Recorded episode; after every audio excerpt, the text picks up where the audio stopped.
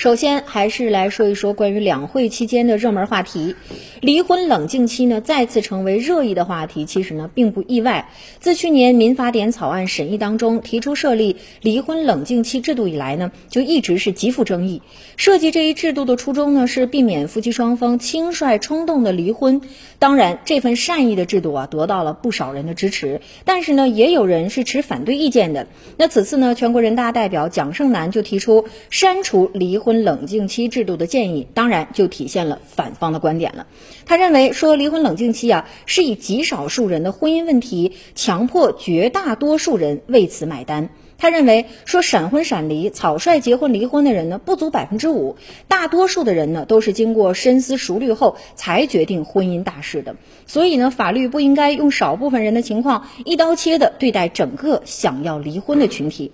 市呃市民政局的工作人员也说了，说呢，在过去十年的时间里呢，杭州市的离婚率总体呢是呈上升趋势的。就最近两年而言呢，办理离婚登记的主要呢是以七零后和八零后为主。那在日常的工作当中啊，当然也碰到过一些冲动离婚的案例，一般呢都是九零后的小夫妻了，占比不高。那以往呢，对于来办理离婚登记的夫妻，婚姻登记处的工作人员呢都会尽可能的啊劝一劝。如果说呢夫妻二人还能听得进去的话，愿意接受开导和调解的，基本上啊就是冲动型的离婚。冷静一段时间之后呢，还能好好的过日子。但是从实际的情况来看，这样的案例其实呢并不多见。如果能对适用离婚冷静期的情形进行细化和完善，就能呢在一定程度上实现该制度避免冲动离婚的初衷。既呢要发挥离婚冷静期制度的积极作用，当然又要防止它对婚姻自由造成的负面影响。